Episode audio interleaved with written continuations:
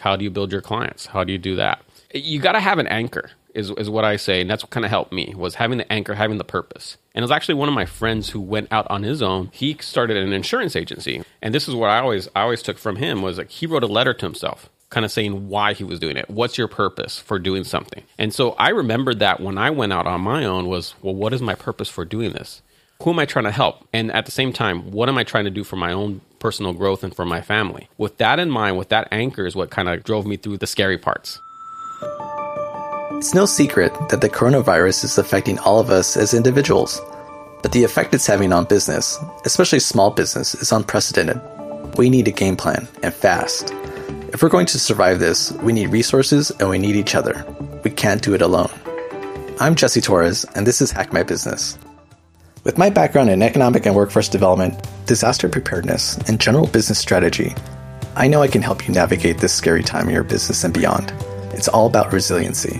I'll have the most current solutions and best practices available so we can ensure your business not only survives this crisis, but thrives. We'll also be keeping you informed about the latest resources for small business so that you don't miss a thing. Co-hosting with me will be my colleague Sid Varaka. We'll have invited experts to help us navigate through the current noisy landscape of resources and programs that are being made available today and who will be able to prepare us for tomorrow. Let's do this together. I'm Jesse Torres, and this is Hack My Business. Hi, and welcome back to Hack My Business. This is Jesse Torres, your host of Hack My Business, and here, as always, with my co-host, Sid Varaka. Sid, how you doing? Hey, Jesse. I'm well, buddy. It's good to see you, and, you know, just living the dream, my friend.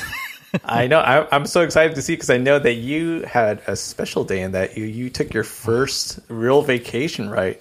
First real vacation in a long time. You actually went outside your house for once. Is that right? Yeah. As you know, I have taken the COVID stay at home to a premium for the last year and a half.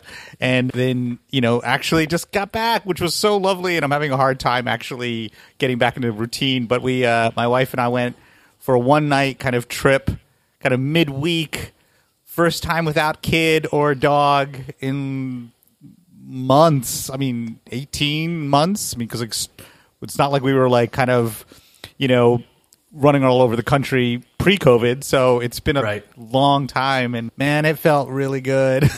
Just tell me the one best moment, the one key moment there. Take me with you to that experience. Just breakfast in bed, perfect. Reading the New York Times, and amazing. Having a cup of coffee, and not a dog bouncing all over us, or a kid wanting to watch Thomas and Friends. It was amazing. I didn't have to watch Thomas and Friends, and I didn't have to have a bowl of dry cereal in bed for him. It was amazing. Well, that's awesome, man. Congrats to you. I'm looking forward to doing the same sometime. Actually, this weekend, we're going to be heading out as well. Heading out to a little quick weekend journey with the kids, though, to Santa Monica. So I'm right behind you, man. Yeah. Awesome. Well, yeah, man, I'm really excited today to have our special guest joining us. One, because he is just somebody that I really respect. He has his own podcast, Bizmo, which I know he's going to be talking about. But he also just happens to be our attorney, Alex Bruno, with the Bruno Group. And we're going to be talking with him today about what it's like to work with us as clients, helping us start our new venture, Small Business Front. And also just, his own pathway, his own journey, and some of what he does as far as how he advises other entrepreneurs, right, with their own entrepreneurial journey and their growth and some of the lessons that he's learned along the way. So, Alex, welcome to Hack My Business. It's great to see you. It's great to see you too, Jesse, and thank you for having me. And good to see you, Sid, and good to hear that, you've got that first vacation under your belt. Amazing. And I didn't mention that we're both vaccinated, so that was part of the celebration, getting vaccinated and having a trip away. But it's good to see you, Alex. Very cool. Well, Alex, great to have you on. I think where we want to start is really talking about your own personal journey. You have your own practice, right? You yourself are an entrepreneur.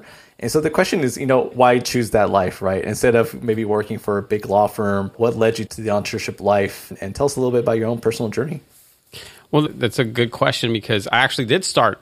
Well, I started my first half of my career so far was in that big law firm or that corporate law firm lifestyle, So, and that was supposedly the dream, right? And it's a dream for across disciplines, across, you know, industries, is get into that big corporate setting. If you're in tech, you want to be in FANG, or I don't know if you want to be in FANG anymore, you know, Facebook, Facebook, I forgot, Amazon, Netflix, or Google, right? So you wanted to be part of that. Maybe not Facebook anymore, because Facebook's not so popular as it used to be. But essentially, you want to be in that corporate setting. But and so that was the idea when I went to law school, was everyone was like, well, you want to get into one of these big firms and you're going to live a great lifestyle and it's going to be fun. And my whole perception of law was very interesting too, because originally I wanted to be in the courts. I wanted to be a litigator. Mm. And so my perception of litigation was from TV. And we all know how TV is, right? So it's like LA Law when I was young, when I was in college and law school. The Practice was a popular program. And it was kind of like, okay, they went to court in the afternoon, they resolved it in like 30 minutes, and then the end of it is like they all get together and have a good time. They either go to dinner, they go to the bar, they hang out. That was it. And so I thought that was what litigation did. And then when I started off doing litigation, I realized, oh, that's not what we do. We do a lot of pushing of paper, and we're just trying to figure out how to, you know, resolve a conflict that really shouldn't be a conflict. And so kind of my journey evolved into starting to work for businesses and companies. So, you know, right before I went out on my own about 10 years ago is I worked for a firm where we represented multinational companies and we did all their legal stuff for them. And much like many entrepreneurs feel, you get that aha moment. It's get that, hey, I can do this. I can do something here and I have an idea how to do something. So my idea was, how do I help the businesses and the companies that are not like these multinational companies, but they still need good legal advice. They need good legal counsel. And how can I scale it for them? And that was the seed that was planted in me to go for it. And so that's why I came up with it and went through my own journey. And it's been fun. But the good thing, too, is I'm doing things that whatever I tell my clients, and like yourselves as well, I've probably gone through it because I've had partners as well before in the past. I've seen companies grow. And I've helped grow my own company. So I've experienced the pains and also the great things about it. So it's interesting. It's a good perspective to have. Yeah, I'm so curious about what was that moment like when you actually decided to go on your own? You know, what was the scariest part about it? You know, that first year, how difficult was that journey for you? And I have to say, it's interesting hearing your perspective about how LA Law and The Practice really kind of shaped your image of what law life was. When I was a student at UCLA, all of us were trying to become doctors because ER had just come out. And so we all had this really great idea about like, oh my gosh, like the glamorous, you know, exciting life of a doctor. And then once we started actually taking the classes that support that, where you realize I'm not meant to be at all connected with the health field, you know? So it's really interesting hearing your perspective on the law side. But yeah, can you tell us a bit like, you know, what was that like? I mean, when you decided to break away from the corporate life, you know, setting up your own office, how scary was that? Did you know what to do? Did you get good mentorship? How did that work out? So it's anything new is going to be scary. And any type of change is seen as a loss, right? So whether it's positive change or negative change, it's change. So mentally, you're seeing like you're losing something. So the big fear or the big objections that I would get from others was, well, isn't that risky? You're like, you're in that situation where you're at the moment where you're going to be starting to do partner interviews in the firm and seeing if you're going to become a partner with this company. So they're going to, you know, you get flown out to Chicago at that moment and kind of like interview for partners, right? So we're kind of at that turning point. And so the scary thing, of course, was not having the net of like, you know, if you keep your head down, you're going to be able to get that salary, you know, every 2 weeks or so. But for me, the way I framed it was, the scary thing was, I'm not sure where I'm going to be. I can't see myself. I couldn't vision myself in the firm anymore. Mm. And at some point, you know, in some of these firms, you and any type of company, you can become just like basically another cog in the wheel that does it. But yes, the scary part was, you know, yeah, no longer you're not having that paycheck no more. Because I was in such a big firm, clients weren't going to jump over. They're not going to be like, okay, Alex, associate, I'm going to jump over to you. They might have liked the work I'd done, and they did like the work I'd done, but I didn't have the cachet of the big name firm behind me. So, and some of these big companies, they don't care, you know, what kind of rate you might give them, because of course you'd be like, well, I'll give you my rate that, you know, they're billing me out at. But so But yeah, so the scary part was that, and the scary part was, well, how do you build your book? How do you build your clients? How do you do that? You got to have an anchor is what I say, and that's what kind of helped me, was having the anchor, having the purpose. And it was actually one of my friends who went out on his own. He started an insurance agency, and this is what I always took from him, was like he wrote a letter to himself, kind of saying why he was doing it. What's your purpose for doing something? And so I remembered that when I went out on my own was, well, what is my purpose for doing this? Who am I trying to help? And at the same time, what am I trying to do for my own personal growth and for my family? With that in mind, with that anchor is what kind of drove me through the scary parts. You know, Alex, we mentioned that you have your own podcast, Biz Mode.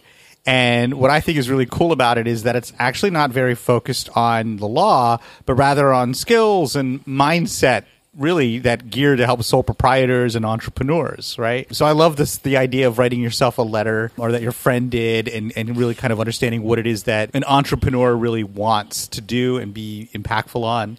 So I've got two questions. One is really just like you sharing with us a little bit more about Bizmo, your podcast. And then really, you know, you get to work with a lot of businesses now and a lot of entrepreneurs and sole proprietors. Has there ever been a case where you've helped them set up their legal kind of like documentation and you were just like, wow, what you guys are doing is so cool. I want to become an investor. And so what is it about some of those kind of like firms or entrepreneurs that really kind of get you excited? And maybe that just, you know, is something to... That and the way that they tell their story, perhaps, which is really important for any entrepreneur getting off the ground. So yeah, so and of course, come back to me with a follow up in case I don't capture everything. But you know, the idea of Biz Mode was one. I lean introverted, believe it or not. So by leaning introverted, I'm not really like to be out there all the time. So the way I wanted to format my podcast, but I wanted to kind of highlight entrepreneurship. I wanted to kind of really kind of focus on the founders. And so I figured out we could use Biz Mode to do that. Because the idea of just doing like a legal podcast or just doing like an audio or video version of a blog did not appeal to me. And I just felt like there's so much out there already. Clients are more and more informed every day. You don't need to repeat what they already know. So it did not make sense to me to do that for them, because I spoke with a client yesterday and I was like, you know, there's this cool website that has this info already. You can just go check that out. And it's not going to, you know, it's not going to hurt us because it's out there and they need to know about it. So the idea of Biz Mode was kind of that. It was kind of get focused on your mindset, get focused on others' journeys too, because we're all going through certain journeys. And I'm a big believer in not reinventing the wheel and making sure that, you know, you can learn from others, the good and the bad. So what went great for somebody and what went not so great? So you don't hear it from us, the attorney, or me, the attorney, saying, you know, that might not be a good idea. You'd be like, you know what, check out, you know, this person who's starting up a food hall on the east side of Los Angeles and see what they're doing and see what kind of obstacles they came up with, because you're trying to do something similar and you know, they've been there. There is a lot of exciting clients. Some of them I can't yet disclose yet, which kind of sucks because they haven't done their raise yet. So they haven't done certain raises. But there's the cool thing about working with entrepreneurs and working with, you know, founders who are in these startups is they're like super creative, right? So they're that creative mindset. And I've recently evolved into the belief that we all are creators. Problem is sometimes we forget our creative side because we get caught in school and like traditional modes, but we all are creators. So I'm a big believer in that. And it's great to work with entrepreneurs who are super creative because they fuel me. So that's what I really like about it, because they fuel me and the things they're doing there is really cool. And I always point out to us, either it doesn't have to be like a super tech company or something like that. It could even be like the small business owner who's going to come up with their first store. It's you're doing what I call God work. You're making something out of nothing. You have an idea and you're going to put it into reality. Just like what you two are doing with Small Business Front. You have an idea and now it's putting it into reality, and it keeps growing and growing. And that's the coolest part of it. What happens when you encounter a business where you know it's destined for failure? That's a great question, and that's the biggest challenge. And I don't know if everything's destined for failure, but there are certain points where there's heavy obstacles. Because I think every business can succeed potentially, but they got to know their obstacles and if whether or not they can overcome them. So sometimes businesses fail because, you know, their sales cycle is going to be a lot longer. If your main client is city governments and you're coming up with a new, we'll just use, these were hot for a little bit, e-bikes for everybody, right? You don't want to be the, what was the bike? Lime bike? I think there was a Lime bike. Yeah. You don't want to be the Lime bike where you're just doing it directly. You actually want to create, I don't know, a white label for, I might be coming up with an idea. If anyone wants to take it, go right ahead. White label for cities, right? So you're going to say, we're going to sell directly to the city. And I'm in Glendale, so we're going to sell to the city of Glendale. Well, you know, it's not like you're selling to Bruno Group Inc. or Small Business Front, where we can probably cut you a check if we're interested in a matter of days. The city government's going to be like, we can cut you a check. Yeah, but we got to go through all these protocols. It's going to be not days, but months, maybe. Mm-hmm. And so if you don't know your sales cycle, that could be the objection. That could be like a big thing. But having those conversations with founders, it's tough. So it's kind of like you got to get the rapport in. I have to feel comfortable saying it because when that happens, it's a tough conversation. It's kind of saying it's not working with somebody and people get automatically defensive. And then you're the person that they want to lash out at because you're the one delivering the bad news. The way I've been kind of, I brought it up is I bring up the objections. I bring up, have you thought about this? And then see how they're going for it and really try to help them get through those objections. But like that example that I know is a very drawn out example about the city government aspect, but that example would be one that I would kind of give is like, who are your customers?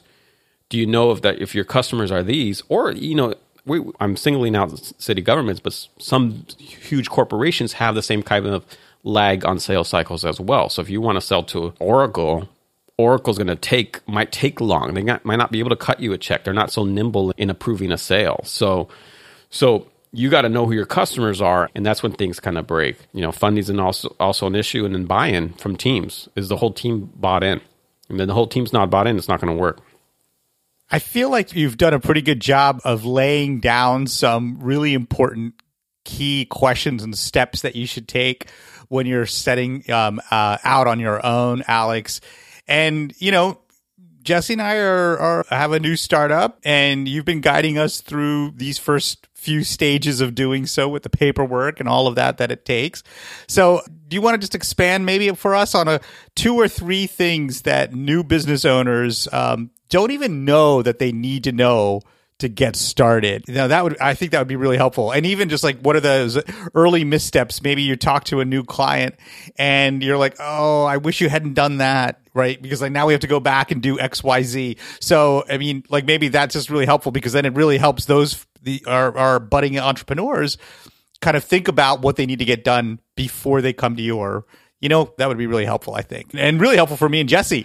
Right. What I think the good thing that you both have been doing it is kind of like looking into your network and looking into your advisors and getting your advisory cabinet together to kind of figure those things out. So one of the big questions that come up, and this was a question that came up with us internally, and by us internally, I'm talking about SBS, Small Business Front, is what type of entity should we be, right? So what people do typically is they don't really vet this out. They'll Google it, or they'll see like there's an old YouTube of presentation I've done for UCLA Extension like about 4 years ago. You know, they'll look at that and then they'll make a decision. But what's good for another company is not good for you or for other founders. So that's the first thing is like, and essentially at some point, if this is going to be a viable business, you should be a legal entity. Provide so many different things. And I won't get into too many details in it, but it's the legal protection is the first thing, right? So you're building up stuff personally by having a legal entity such as an LLC or a corporation.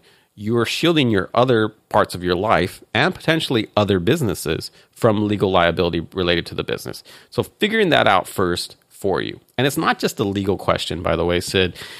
So legal questions, one side of it, it's also a tax question. And that's one some of the discussions that we had was like, is there tax issues for it? So that's the big one.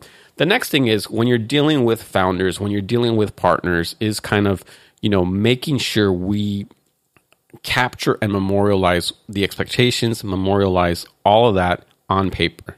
That's the biggest thing that I see that comes up, and it's the biggest source of conflict that can come up in the future. And it's a big unknown. And so that's like having an agreement in place that's going to capture that. For some, we call that a shareholders agreement. For some entities, like an LLC, it could be a very detailed operating agreement. Or we can call it, if we want to go back and more common stuff, we call it a partnership agreement. But something that's going to put it on paper and everyone's going to commit to it. We get so caught up as founders in, we want to build it. We want to build it. We want to let the world know that we're going to build it. So that's the big, part of it. It's make sure you have that framework in place. And then, there's just other stuff, like making sure you're properly registered is another one. And registration is, there's so many agencies that you got to make sure you're registered for. And, whether it's for tax purposes, and there's different types of tax purposes. So if you're selling a product on retail, you got to collect the sales tax. So that's very important. If you're manufacturing, you have a lot of equipment, well, you got to pay a tax to the county on that property because that's physical property you got to pay a tax to. So there's other different stuff that you got to look out for. And the other big thing that I would say right now is insurance. You got to get insurance.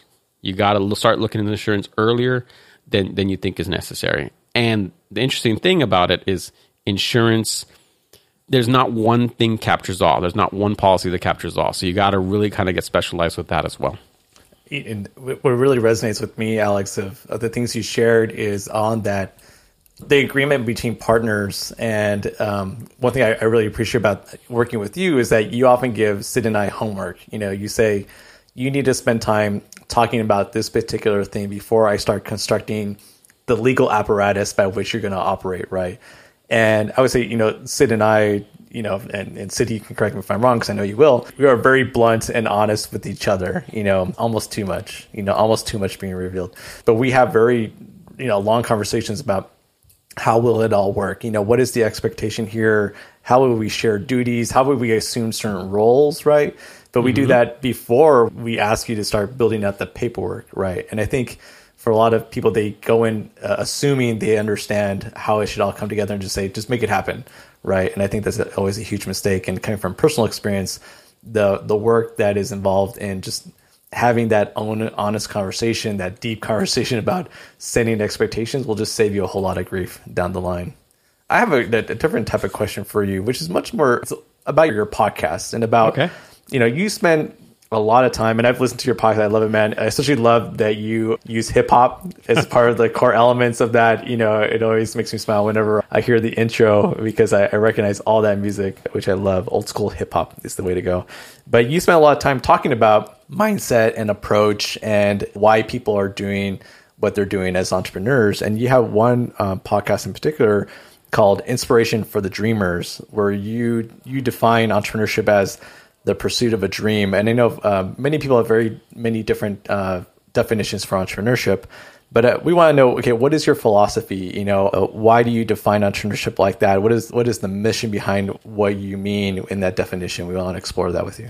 Right. So it's kind of like, I alluded to this a little bit earlier, is like you have an idea, you have a dream. And for that person, whoever has that dream, it's super precious to them, right? So it's super precious to them because not only is it going to provide for them, it's also going to fulfill something internal for them, but it's also something that can grow and evolve and not only provide satisfaction to the people who are going to leverage that dream for their own purposes, but also if they build out a team, it's going to help their team, the families of that team and the families and generations. So for me, it's kind of like, you got this idea, it's precious. It's something, something really precious to you. And that's entrepreneurship. Like, again, like I said, it's God work. You're creating something out of nothing. And that's what the dream is. The dream is you had a quiet moment, or maybe that's what Sid was in, in bed today with his pastries. We were talking offline about the cool croissant he had. And he thought of like, well, what about this? And that little spark that you have, that quiet moment that you have, and it comes out as to whatever it is. That's the key. That's entrepreneurship, and just the building it.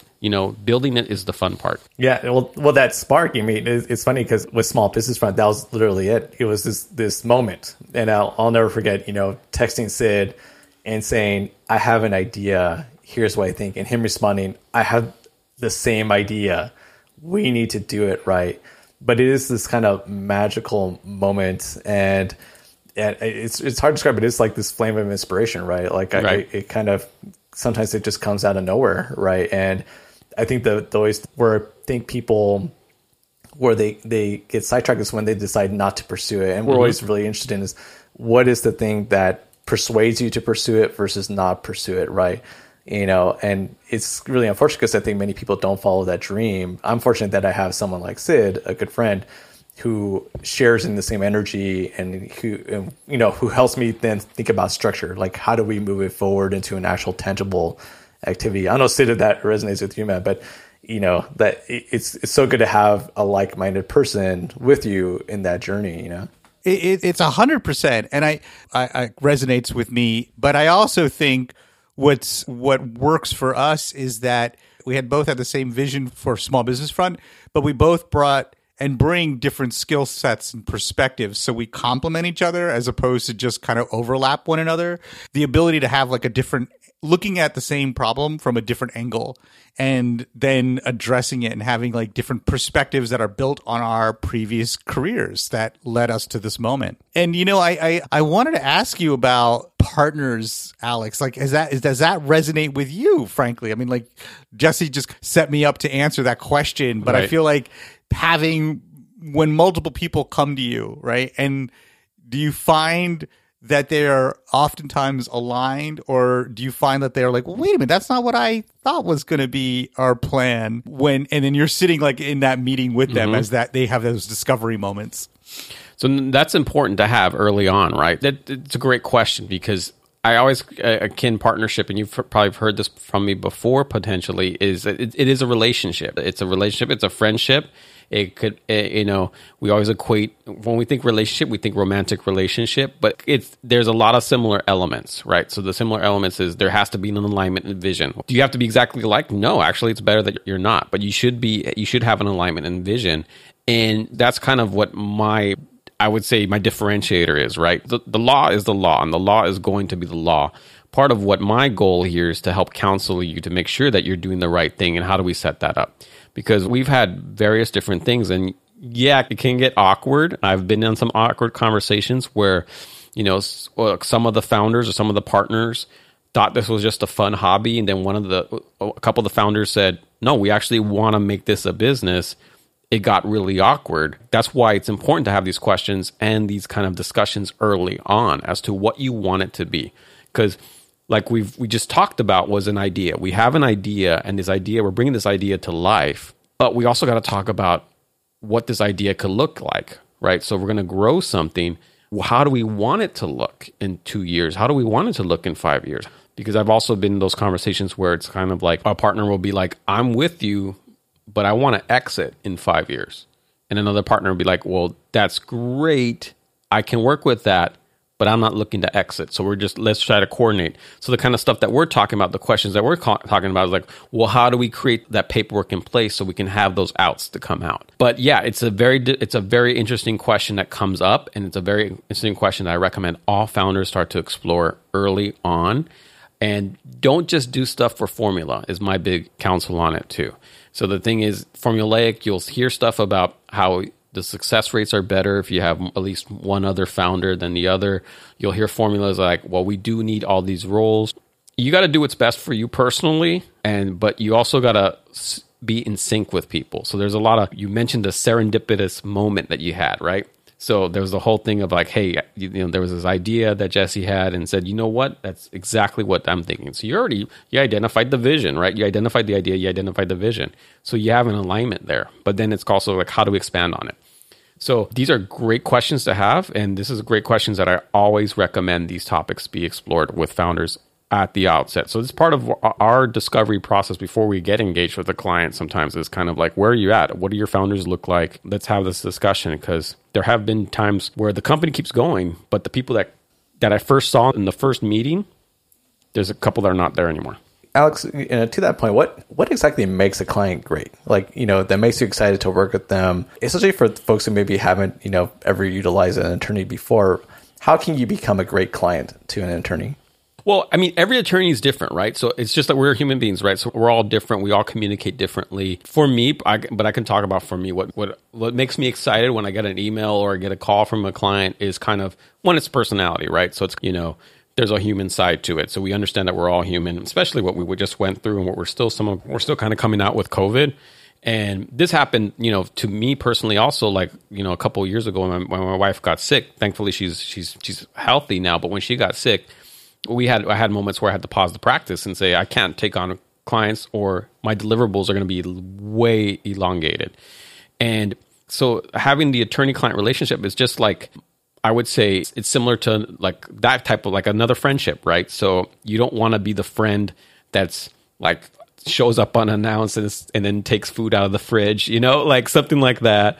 Or, you know, it's 12:15 in the morning and you send a text about, hey, you know, I was thinking we should, you know, register for a business license in this city. What do you think? And it's like, okay, that could have waited via email. So Jesse, take notes on this. Yeah, I am. That could have waited on a Monday morning email. You didn't have to do that Saturday night when I'm watching the Zack Snyder Justice League. Random. Okay. But I think it's a similar process, right? It's similar like that founders are having the communications about expectations, but founders, for people who are trying to figure out an attorney, should communicate their expectations to the attorney and see if they're going to fit together.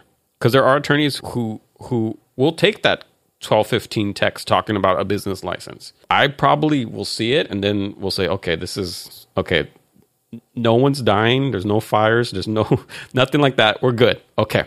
That's what I'll look for, and then I'll be like, okay, I can talk about it on Monday. But it's kind of the same thing. You set up your expectations with your attorney as to what you like, and you know, let us know, because that's the hardest thing. And I think any type of relationships is we can build up expectations and then we don't express them, and so then we when we're disappointed is because we think the expectations were broken, but we never told the person that we had those expectations. So it's kind of just letting us know, and if we can't fulfill it, like if I can't fulfill it, I'll tell you. So I'll tell a client, like, yeah, we don't do that. I had recently someone call in, and we had a whole conversation. They were going to buy a company, and they wanted to bring me on. But then like the second question they had was access to my cell phone. And I was like, okay, that's kind of awkward. Like, I don't even know you yet. And so when things get thick, by the way, we do, you know, there is an access to me. So that's a whole different story. So like when I think things get thick is like when we have a closing, I make sure that I'm accessible, because that's a key thing. We don't want to get anything dropped. But like that's your second question. It's like, okay, I don't, you know, there's a whole difference. It's just a whole different vibe, I guess. Setting the wrong expectation up front, really. You know, that I demand you be accessible at all times. Yeah. Right. I mean, now, having just watched Justice League, Zack Snyder's cut, I honestly think that nothing should get in the way of watching that of that movie. So I applaud you for both using that as your example. It was 4 hours, so I think I could have taken a break and answered that text, by the way. If there was a fire or another emergency, for sure. Well, I know, but it does sound like, you know, really setting expectations, really ensuring there are set boundaries, and understanding how to communicate are, to me, what I'm hearing are really three key takeaways for being a really good client when you're engaging with your attorney. But it seems to me like that's just three great takeaways for setting yourself off for a good start on your business. Oh, for sure. And it applies everywhere. And the key thing is these boundaries and these expectations can shift depending on the urgency, right? So if it's, hey, we'll use a startup mode. Hey, we're going to close this round and we're supposed to close it in the next 3 days. Well, yeah, then it's all hands on deck. But if it's like, hey, we need to build out a new business model and we don't know when our launch date is. Okay, well, the urgency is a little bit different there, and we can actually kind of space things out. Alex, what makes you feel the most fulfilled when you're working with the client?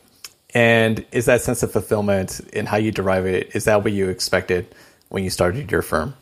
I really have to reflect on, like, was that the sense of fulfillment? And I think it is, because my whole idea was kind of provide a resource and provide that strong legal counsel for companies that might have a barrier to legal. Now, of course, there are a bunch of things that can be done through automation and stuff like that. So that's changed. But the fulfilling part for me is when the client comes to me with that idea and then you actually see it live. You see it live. It's launched, whatever it may be.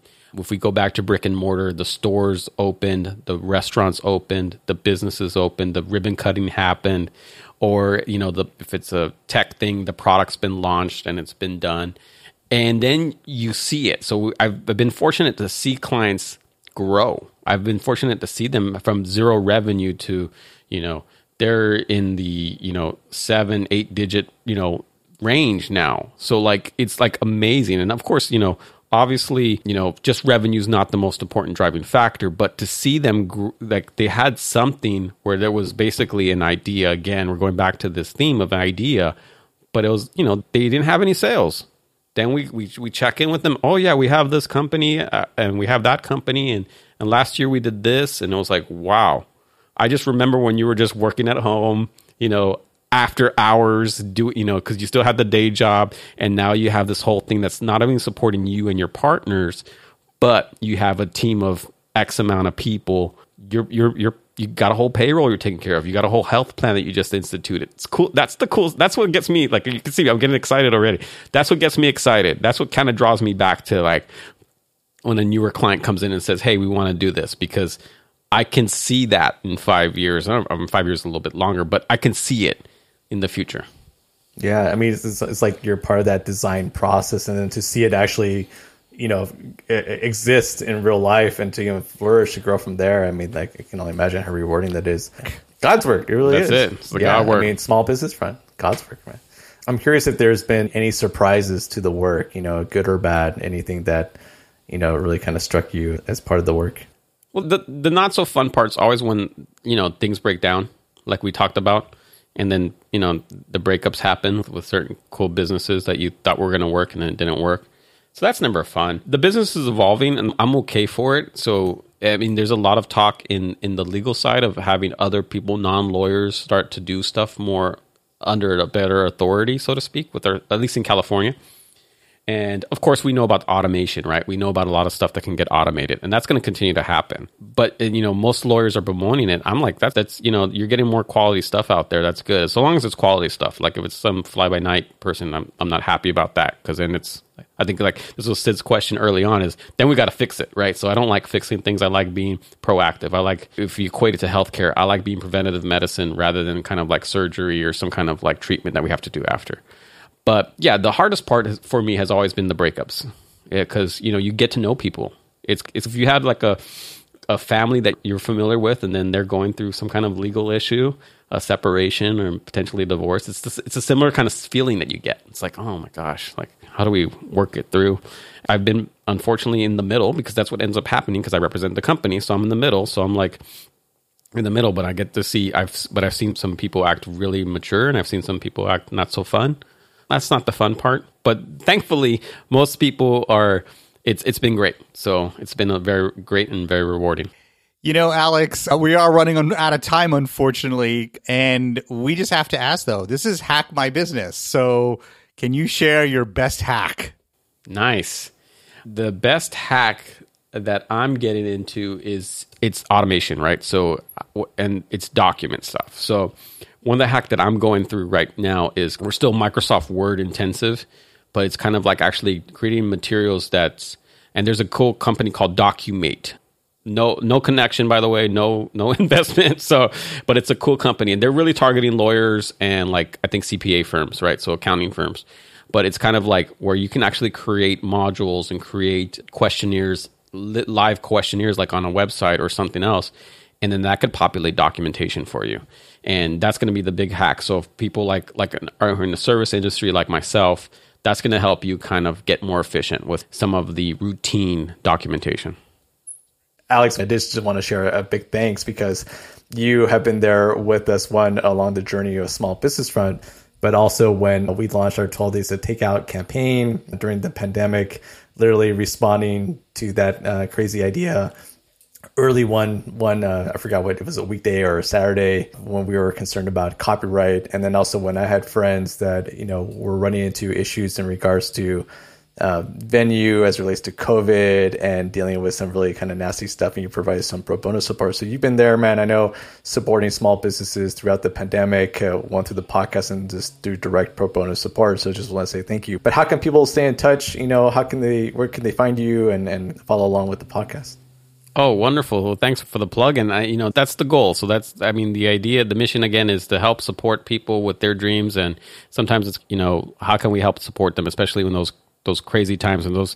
I'm a big believer in if we can answer the question and do away with the going back to the healthcare, do away with the surgery. That's even better.